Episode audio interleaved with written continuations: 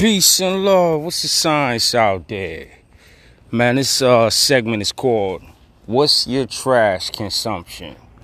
On a daily, how many items do you di- uh, disregard or throw away to go in the trash?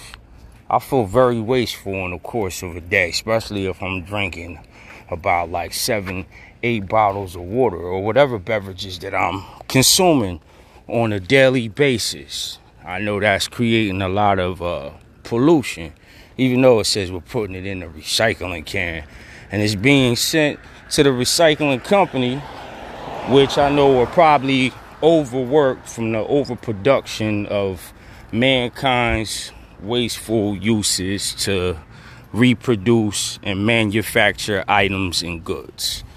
Uh, funnily, uh, just saying that, but uh, what do you consume on a daily? Do you feel the same way I feel? You just run through bad uh, items, man, of trash to throw away. And doesn't it feel like the trash never stops and it's starting to pile up?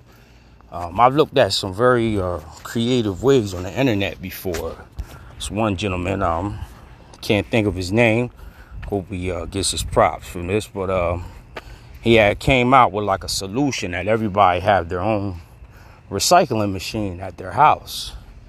I've looked online at these charts and seen how you try to form the machine, but when you look online, the places I've discovered they don't they have the, um, layout and the blueprint, but they don't put together and tell you to know how to do it. It's been a while since I went back and glanced at it. They may have um, updated it or gave out more information on how to make your own homemade uh, recycling machine for plastic bottles and stuff. That is, I thought it was cool. So, so many different ways you could uh, recycle items. But uh, what's your trash consumption out there?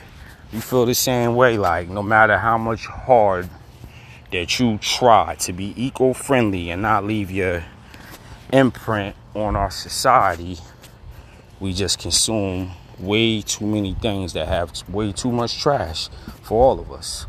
Peace and love, and may you have a blessed existence.